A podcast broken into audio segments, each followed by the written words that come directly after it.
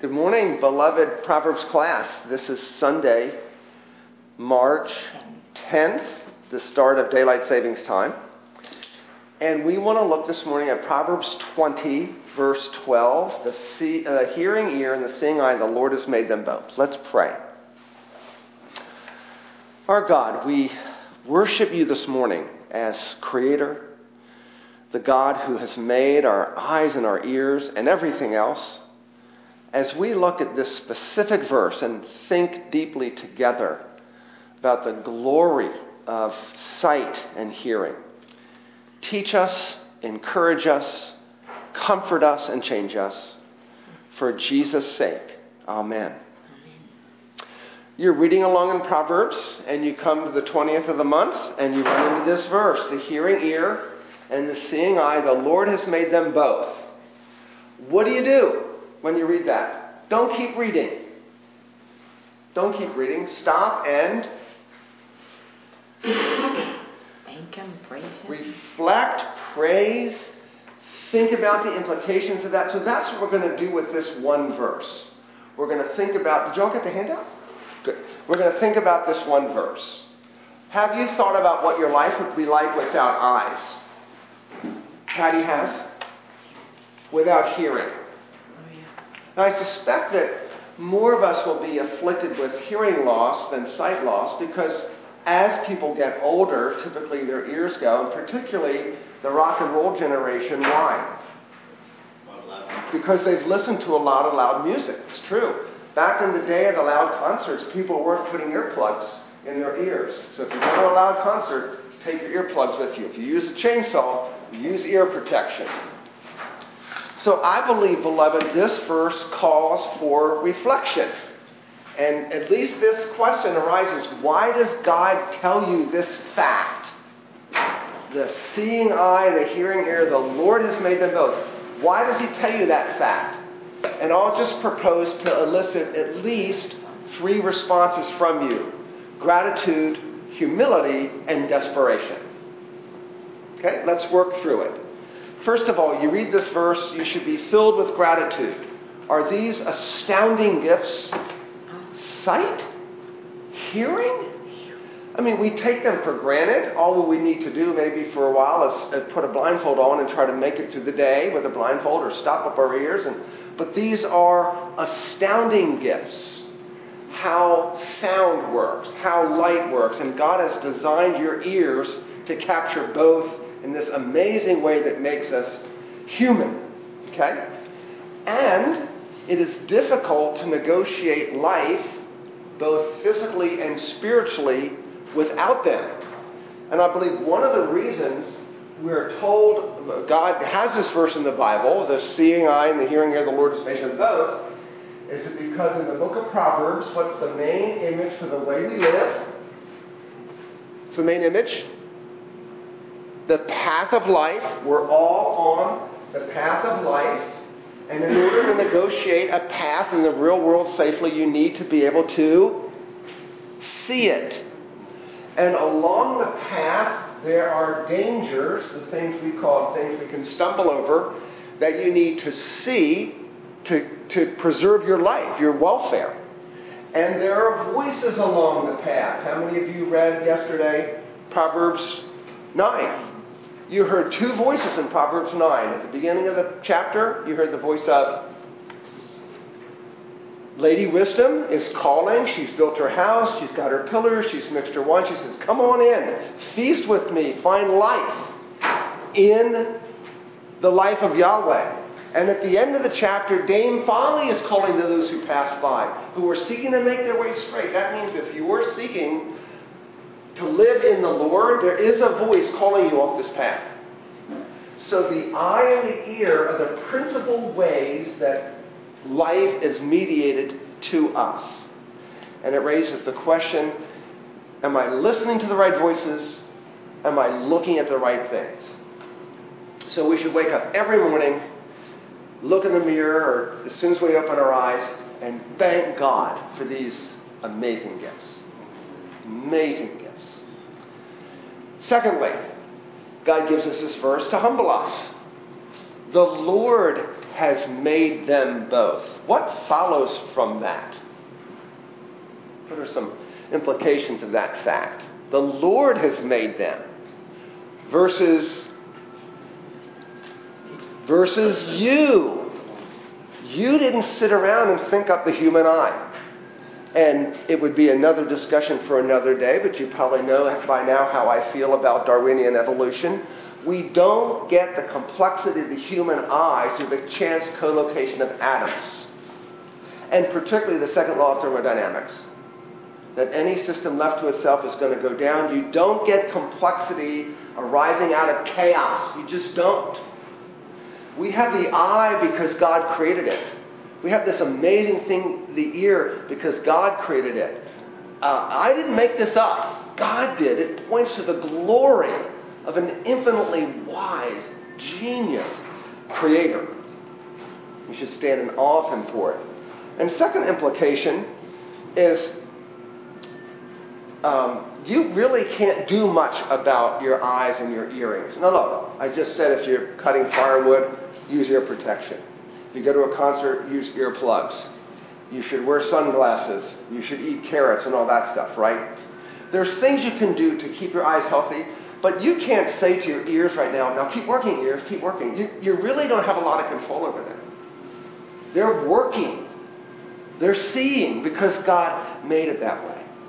Okay? So it's only by grace that I can see or hear, and that should humble us. What might your life look like if you were truly humbled by these two gifts? Just anybody. What might look different in your life if you were truly humbled by the marvel of sight and hearing? You would be more dependent. More more dependent. More dependent on the Lord? asking Him constantly for His grace, His Spirit, for wisdom, good. James? Complain less. We would complain less, less complaining. Yes. Because we have so much in these gifts, right? Yes. Thanks, Nate. What else? What might look differently? You use them in a way that would be uh, pleasing to the Lord. If these came from God, Danielle, I want to use my eyes and ears in a way that's pleasing to God and brings benefit to others. Because God has, an other centeredness, has given me these gifts to enjoy. My life can be spent bringing joy to other people. Okay, see, he, just tease out some of the implications. Good, very good. Well, let's move on to point three, and obviously this is going to occupy the balance of our time. Why do we have this verse in the Bible? To make us grateful, to make us humble, and to make us desperate. So, right now, what is the extent of your vision, literally? What's the extent of your vision? Roughly 180 degrees. So, if you have, you know, here's my periphery, peripheral vision. And I, when I, as soon as I begin to see my fingers, that's pretty close to 180 degrees. I cannot see behind me, and you can't see behind me. Somebody could be plotting your destruction right behind you, and you wouldn't know it. So, Judy, for, just for the record, Judy's looking behind her. okay? So, so wow, I'm dependent. I'm vulnerable. How about your hearing? If someone were outside that door whispering, plotting your destruction, would you know it? You wouldn't know it. So, by definition, these gifts drive us to a depend- sense of dependence on the Lord and tell us that we're vulnerable, and only the fool thinks otherwise. Only the fool doesn't grapple with the reality of how vulnerable and dependent that we are. So, what I want you to see then is that our dependency in the physical world, right? We're de-. So you, you, you got eyes behind me. You got you got my eye, right. You got eyes behind me. I'm dependent on you. Somebody out there has ears that we're safeguarding our safety in here. In the same way, in the physical world, we are dependent and vulnerable. The same is true in the spiritual world. So when you read a verse like the seeing eye and the hearing ear, the Lord can make them both, let that point you to a reality in the spiritual world. And that is, frankly, our need to see and hear God. Our need to see and hear God. To live is to see God. To live is to hear God. In the Garden of Eden, Eden, Adam and Eve lived because they saw God. They heard God. Notice how uh, seeing and hearing play into the fall. What was the first thing Adam and Eve were subjected to as regards the fall? They Satan, Genesis 3 1, and the serpent said, he, he began to challenge the word of God. So the first thing that led to the fall was hearing the lying, subtle, deceptive voice of the devil. And then he was appealing to, in part, their sight. When Eve saw that the tree was desirable. So this tells you that seeing and hearing play into sin and judgment. And then after they fell, what did they hear? The sound of the Lord walking in the garden in the cool of the day, Mary's favorite time. The cool of the day, right? and then their, uh, what, what, what happened when they ate uh, the forbidden fruit? Our eyes are open. Their eyes were open. Translated, they are now experiencing evil in a way they were not designed to. Their eyes were opened. And so now the, the judgment on sin in the world affects both our seeing and our hearing. What is it no one can see and live? God. What happened when God was thundering at Sinai? What did the people beg? Stop the noise. We can't bear to, we can't bear to hear this. So these are clear indications of sin's judgment on these faculties, which of course is absolutely intolerable. You were created to see and to hear God. Not seeing God is like going to the National Art Gallery and putting on a blindfold. Not hearing God is like going to a Bach concert and having earplugs in. Just out of curiosity, what are the principal ways that we see and hear God today?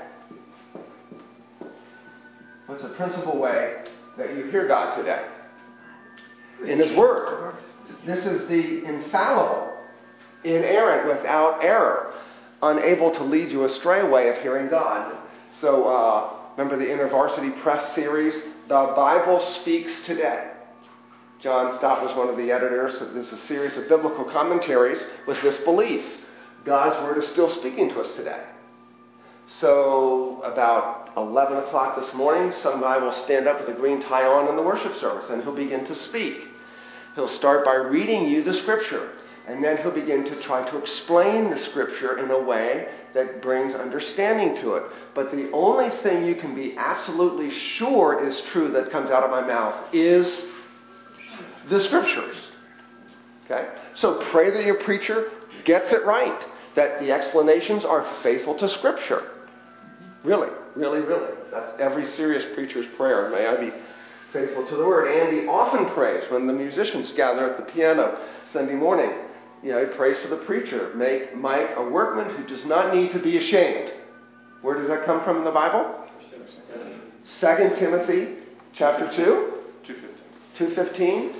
Handling accurately the word of truth. Rightly cutting, the idea is. So I heard a great illustration of that, that if you, if you split wood, anybody like to split with a maul? What you're looking for is, is, is the grain, because you always want to cut with the grain. If there's a little crack already in the log, you go where the crack is. Anyway, that's how it's split. That's the idea of what you're supposed to do with the Word of God. Divide it accurately, rightly, exegete it faithfully. What's the principal way we see God now? Creation. In creation, that's from our lesson last week. Or nature. Natural revelation, nature. We see, yeah, we're supposed to see in the sacraments, aren't we? Aren't we? This is my body. This is the blood. Very good, James. How else do we see God now? Terry? providential acts. Yeah, God reveals himself through the a- a- acts of providence. He does. Now, the ultimate meaning of those may be a little bit mysterious. What does it mean that providentially God allowed this to happen? Since we don't always have access to infallible meanings of God's providences, we walk by faith. We trust God knows what He's doing, even if I don't understand it. Sometimes his acts of providence come clear long after the fact. Oh, now I see why the Lord allowed this to happen to me because this has become clear. Okay, we walk by faith. Good. I think we also we also see it in the way we love each other. Christ becomes manifested in our midst in the love we have for each other, our acts of service. Okay. Um, so, sight and hearing become t- tests of my ultimate loyalties. Do I have that on the handout? That? Yes. Yes. So, somebody read the first one. First question. Do I want to first listen to myself or God? Trust, rely upon. Okay, well, thank you, Daniel. We'll talk more about uh, faith in the sermon. But when, when I look at this notion of the hearing ear, it raises this question in terms of loyalties. Do I really first want to listen to God or to myself? What's my natural bent? Myself. Listen to myself. Trust yourself. That's why Proverbs 3, many of you memorized years ago, what couple of verses? Proverbs 3, 5, and 6. Trust Nate, say it out loud for us.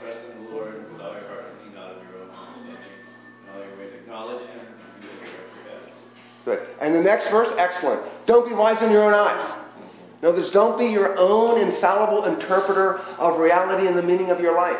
If you didn't invent life, you've got to look to the one who did. That's where the infallible interpretation of the meaning of your life comes from the Creator. If there's no Creator, it doesn't matter what you do to anybody else. If there's no Creator, right? All there is is molecules in motion. Who cares if you're a murderer or a child abuser or a rapist or a thief? Who cares? If there's no Creator, all things are permissible. Is that Dostoevsky? If there's no God, all things are per- permissible. It's true. Because who's to say that one's wrong and that one's right? No lawgiver. Don't know. That's why we have so much chaos in our culture, incidentally, but that's another discussion for another day. Uh, so we see there in Proverbs the scoffer does not listen to rebuke. Rebuke comes uh, essentially through the ear. It's meant to be listened and heeded. And then we, very early in the prologue, in Proverbs 1, Lady Wisdom is calling, calling, calling, and those who refuse to listen, they then ultimately experience the judgment of that refusal. And the next question? Do I want to first see God's own glory, God's glory, or my own? Good. Again, we're extrapolating from the idea that the seeing eye the Lord made. And it raises the question okay, am I really committed to seeing God's glory or my own? What do you really, what, what's your natural bent? Own. Your own glory. We're naturally self reliant, self promoting, self sufficient, self centered. That's our natural bent. Okay, so okay, I can confess that to the Lord, can I? Lord, forgive me. Thank you that you love sinners who are bent towards selfishness. And there's power in this world to save me from that. And there's grace in Jesus that covers my failure to want first to see your glory. And then what's the next question? Do I trust God's promises or my appraisal of appearances? Okay? God makes magnificent promises to us. What is it? 2 Peter 1 says, His great and magnificent promises. And to walk by faith is to look at those promises, ask the Holy Spirit to convince us that they're true, versus what I see and I try to make sense out of what I see. So, this verse, properly understood, shows you that you have profound needs spiritually. You're desperate to hear and see spiritually. That's why when Jesus came, among his many miracles, he did what? Two things.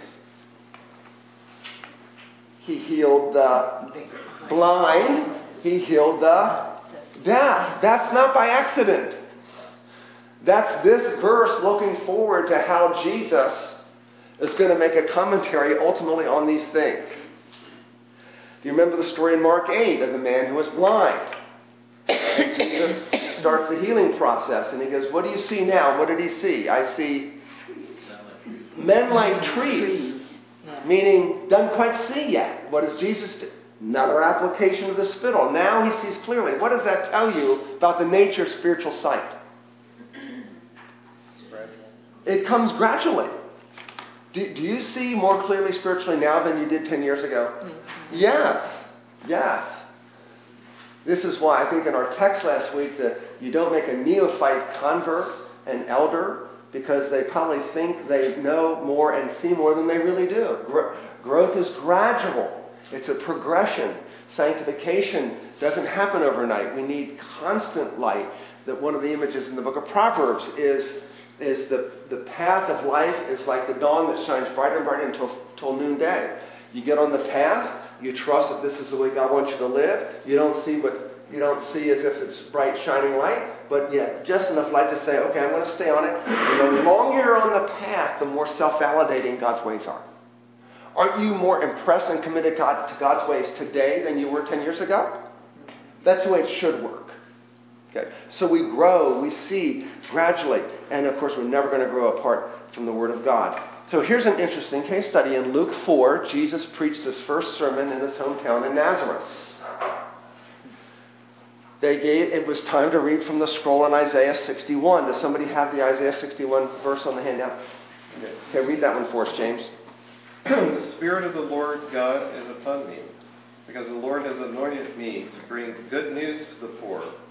He has sent me to bind up the brokenhearted, to proclaim liberty to the captives, and the opening of the prison to those who are bound, to proclaim the year of the Lord's favor. Thank you. What a magnificent depiction of the ministry of Jesus. Oh my, how many months could we spend on it? Okay. When Jesus reads, this is what he reads. Somebody read then the Luke 4 portion.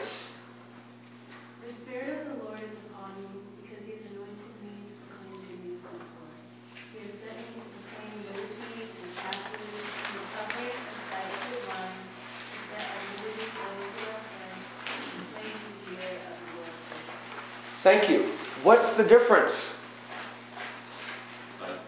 Sight to the blind. In the Isaiah text, he sent me to bind up the brokenhearted is absent in what Jesus read, and inserted in its place is recovering of sight to the blind. So, how, how is that fulfilled in the ministry of Jesus? And we're going to tease this out, but you tell me, knowing what you know about the ministry of Jesus, how is that fulfilled? Both figuratively and physically. Physically, how? He heals blind people. See, every miracle is an act of mercy of God, setting the body back to the condition for which God made it, anticipating glorified bodies, the new heavens and new earth, when there's going to be perfect sight, perfect hearing, perfect bodies. And every miracle shows something of the redemptive glory of what Jesus came to do. So, what's the figurative or the spiritual significance of these healings? Frank? Yeah, Jesus has come to give sight to the eyes of our hearts to see the glory of God in the face of Jesus Christ. We'll see a verse in the sermon from 2 Corinthians 4 4 that the God of this world has blinded the minds of unbelievers to keep them from seeing the glory of God in the face of Jesus Christ.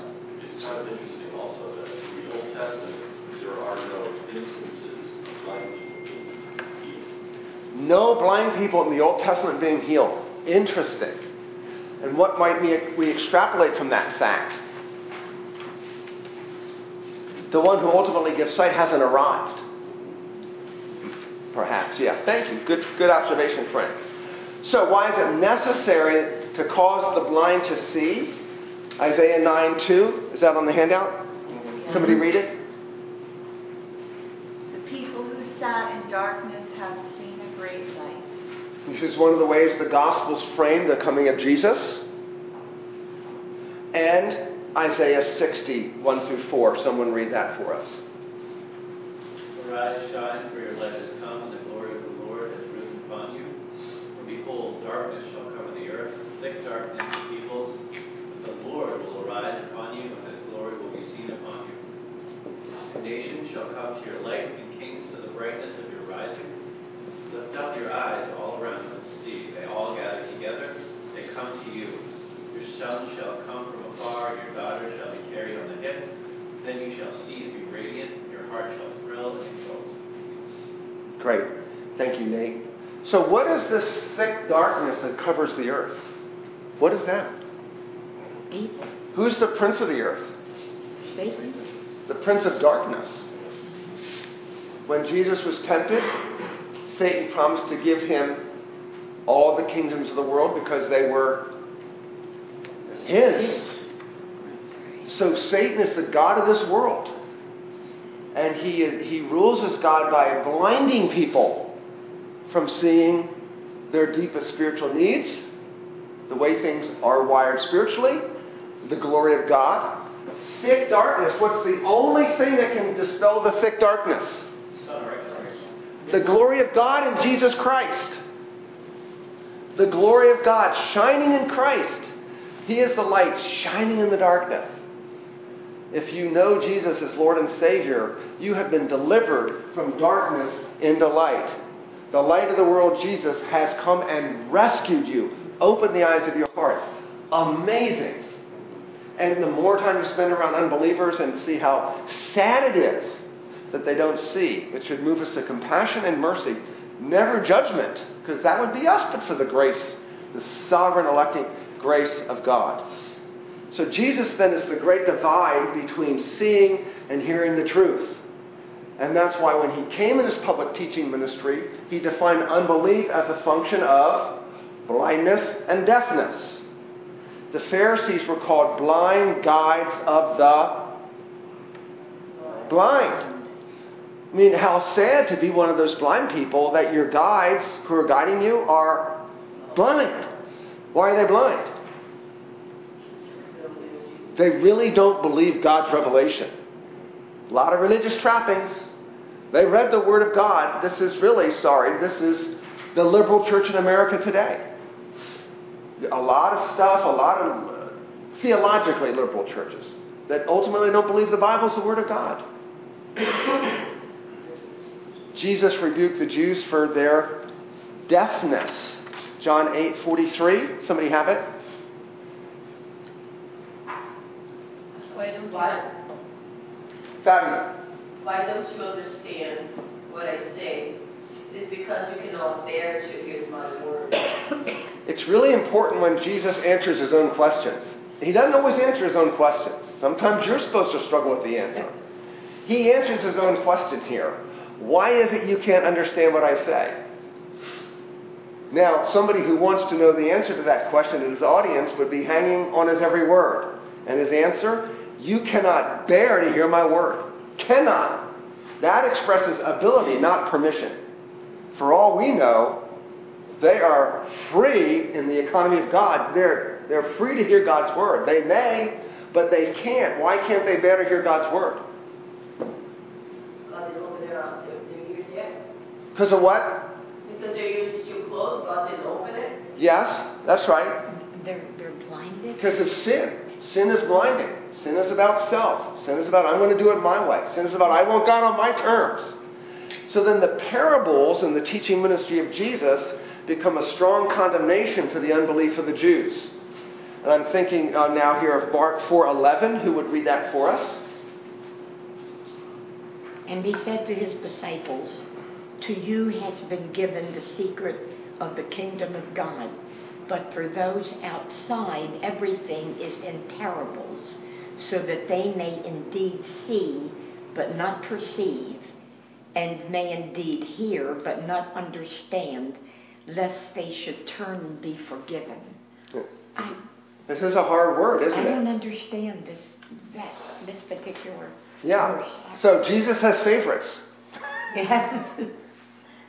To you it's been given the secrets of the kingdom. Should that make you proud? No, it should humble you. Why me? If you're in the audience and you heard this and you go, just a second, I'm not one of the disciples, but I really want to know the secrets of the kingdom, what would Jesus have done? Okay. Taught you them. That's exactly right. So Jesus is saying, this is a hard saying, that the parables are functioning in two ways. One, they are exposing the hard hearted unbelief of the Jewish generation of his time. They expose it. Already prophesied in Isaiah. You'll have ears, but you're not going to hear. You have eyes, but you're not going to see. And the parables prove the doctrine of election. If you're going to hear and you're going to see, it's because God has chosen you. Again, if you say to yourself, no, wait a minute, that's not fair. I really do want to hear. I do really want to see. Then what will God do for you? Ask Him, and He will mm-hmm. give you the eyes and give you the ears. Absolutely. The doctrine of election is meant to exclude no one who wants to be saved from being saved. Ask them. Instead, they heard Jesus teach like this, and what they do to him? They killed him. Proof of the very teaching. Nate? I think we have a good example of Philip and the Ethiopian. The Ethiopian said, How can I understand what it is unless someone explains it to me? And then you compare that against the Pharisees who had the entire Word of God, but they didn't really, most of them didn't really understand. But then you have someone like Nicodemus that really wants to understand Yeah. what it means. So then they're the people that will come and ask, and then they get, um, it's revealed to them. Yes. Good. God gives us the gift of wanting to come. God gives us the gift of willingness. Remember what they said about Jesus teaching how different it was from everybody else? He taught as one having authority. The Greek word is ex ousia, compound for out of being. He taught out of his being. You couldn't, 10 minutes? No, 10 o'clock, thank you. I always get that wrong. we should, you think after a year? this is my one year, tomorrow's my one year anniversary of preaching to you for the first time. March 11th of, eight, of uh, 2008. Eight? 18. it feels like I've been here 10 years. I know. um, out of his being, right? You couldn't separate the words of the Word of flesh, made flesh. There was just something they could hear in it. All right, that's the parables. So, what's Jesus' favorite way of soliciting understanding after he's made a saying? He who has ears, let him hear. That should immediately impress what question on your heart? Do I have ears? Why don't I have ears? How would I know if I had ears? Tell me what it is you, you're teaching. I want to know more. Or, I don't like that teacher. I'll go decide for myself what is true. This, Jesus is the great divide between seeing and hearing. So that's the irony of the gospel, beloved. You have to know you're blind before you can have eyes. And this is the point made in the story of the man born blind in John chapter 9. There's, there's things in that story that are so bad they're comical. Okay, but I won't go into all the details, but it's just amazing. It's, an, it's one whole chapter on one miracle, the man born blind. But here's the punchline Jesus said to, the, to his Jewish, Jewish audience If you were blind, you'd have no guilt. But now that you say we see, your guilt remains. So the claim to be spirit, to have spiritual sight apart from Jesus and God's revelation is a definition of spiritual blindness. And you know you're on the right track when you go, No, Lord, I'm blind. I don't get it. I won't get it until you reveal yourself to me. Now you're beginning to see. That's the irony. Right? In order to be found, you need to know you're lost. How was Paul converted? In the condition of being blinded. It's significant. Okay? And when Jesus gave him the marching orders for his ministry, Acts 26, how does he craft the thrust of his ministry? Somebody read it for us. But arise and stand upon your feet, for I have appeared to you for this purpose, to appoint you as a servant and witness to the things in which you have seen uh, you have seen me, and to those in which I will appear to you, delivering you from your people and from the Gentiles, to whom I am sending you, to open their eyes, so that they may turn from darkness to light, and from the power of Satan to God, that they may receive forgiveness of sins and a place among those who are sanctified by faith in me. Thank you, Frank. So the thrust of Paul's ministry, opening eyes. What's the vehicle he uses? Preaching the Word of God. Why? Because they are blinded by Satan.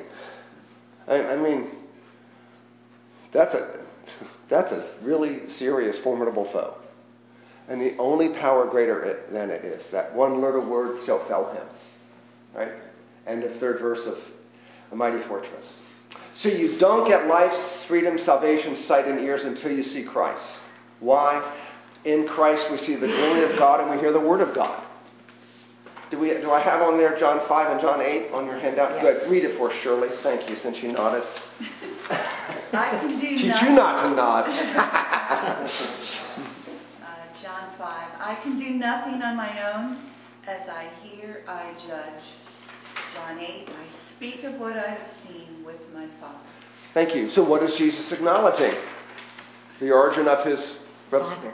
is it comes from the Father. I'm completely dependent on the Father.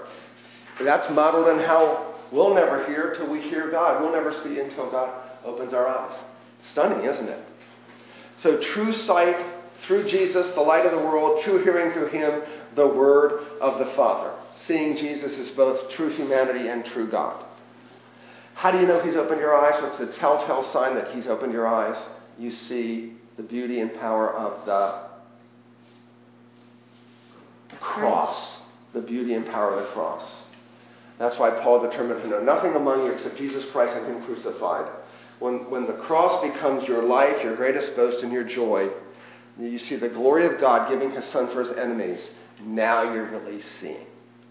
Okay? Let's do some application. Number one, we have to pray constantly for open eyes. Let's turn to Ephesians chapter 1. Ephesians 1.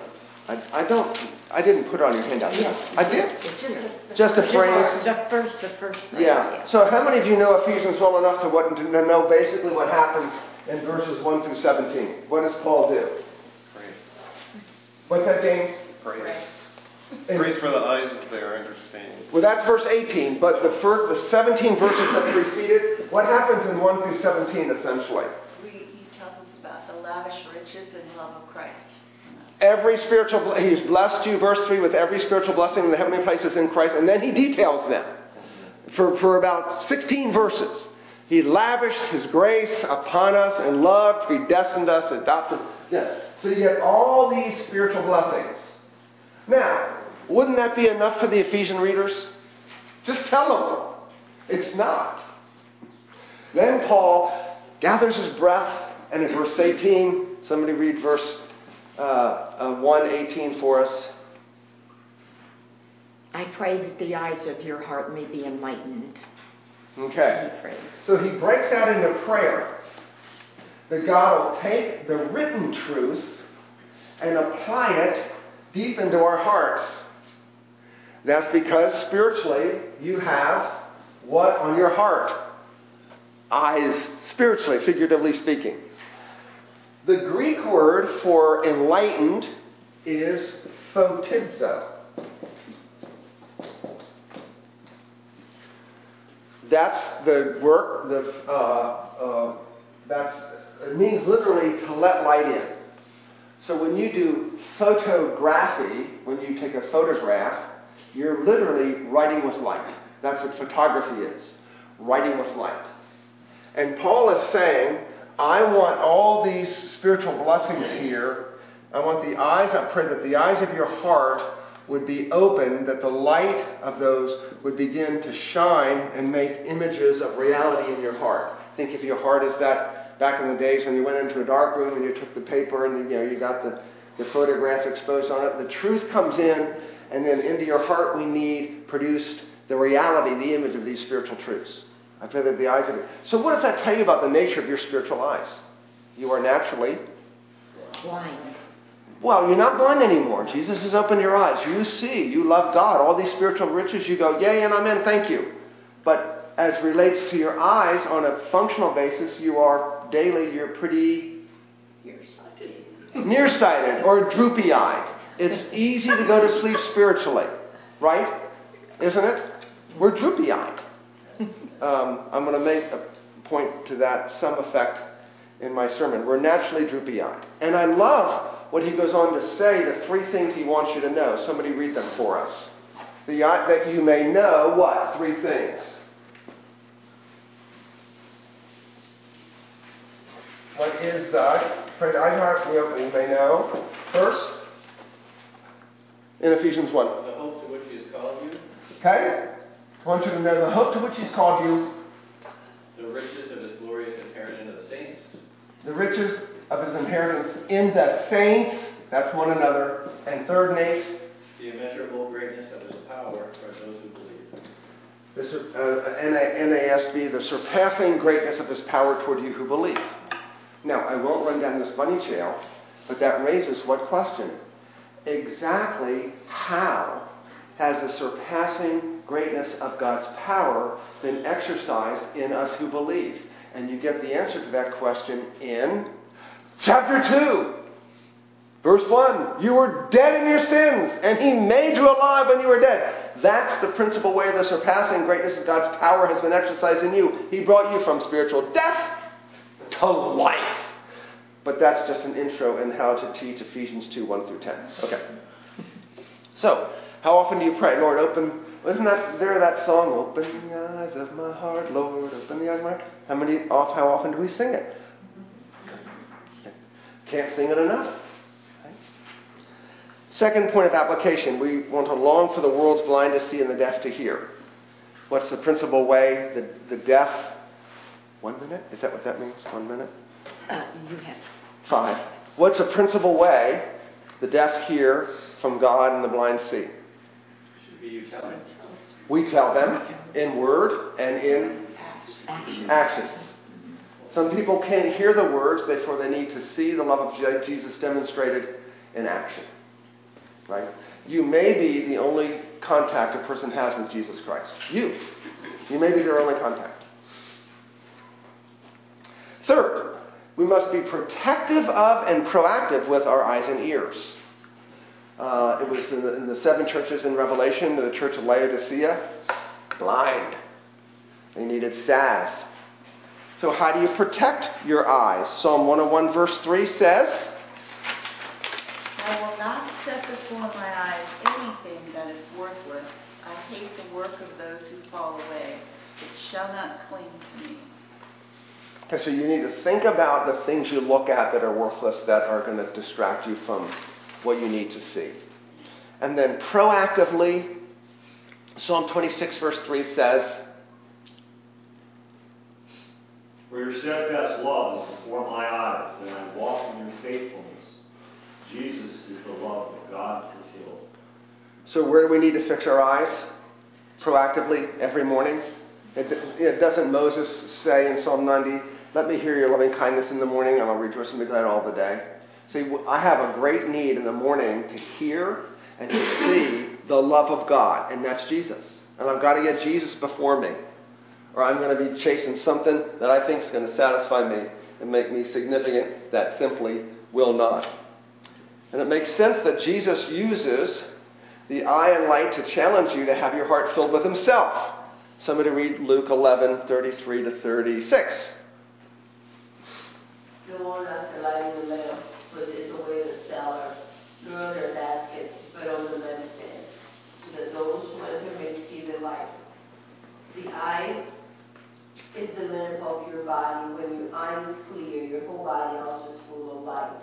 But when it is bad, your body also is full of darkness. Then watch out that the light in your that the light in you is not darkness. If therefore your whole body is full of light, with no dark part in it, it will be fully illum- illuminated as when the lamp illuminates your you with its rays. I had read this one Thank you. Thank you. So Jesus is saying that your eye symbolizes your heart's moral disposition. If the disposition of your heart is, I need light from God, I need Jesus, what's going to fill your heart? The light of Jesus. And that's life. That's how we live. We want our hearts filled with He who is the light of the world. And so we have to ask the question do I really want Him? And then finally, a minute, good. We walk by faith, both near and far-sightedly, as ironic as that sounds. You know, Paul says we walk by faith and not by sight, but we do have to fix our eyes on someone in the nearsighted sense, and that is from Hebrews 12. We run the race of endurance, fixing our eyes on Jesus, the author and perfecter of our faith. And in order to live healthily on this earth, we need to have far-sighted or ultimate sight and that is the place of ultimate beauty, which is where Jesus is waiting for us to enjoy his presence forever, and we will see him face to face. 1 John 3 See what kind of love the Father has given to us that we should be called the children of God, and so we are. The reason why the world does not know us is it did not know Him. Beloved, we are God's children now, and what we will be has not yet appeared. But we know that when He appears, we shall be like Him. We shall see Him as He is. The beatific vision fulfilled. Back to what we forfeited in the garden seeing God. And then we have this wonderful promise from Revelation 22 there will no longer be any curse, and the throne of God and the Lamb will be in it, and his bondservants will serve him. They will see his face, his name will be on their foreheads, and there will no longer be any night, no longer need of the lamp of the uh, light of the lamp or light of the sun, because the Lord God will illumine them, and they will reign forever and ever, seeing and hearing God. Okay? Let's pray. I got through on time, you're saying? Another miracle.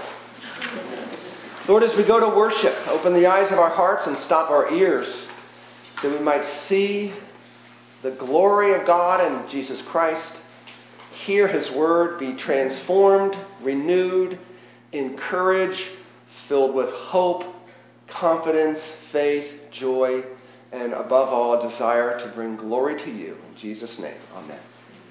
Thank you, class. All right, thank you. Thank you.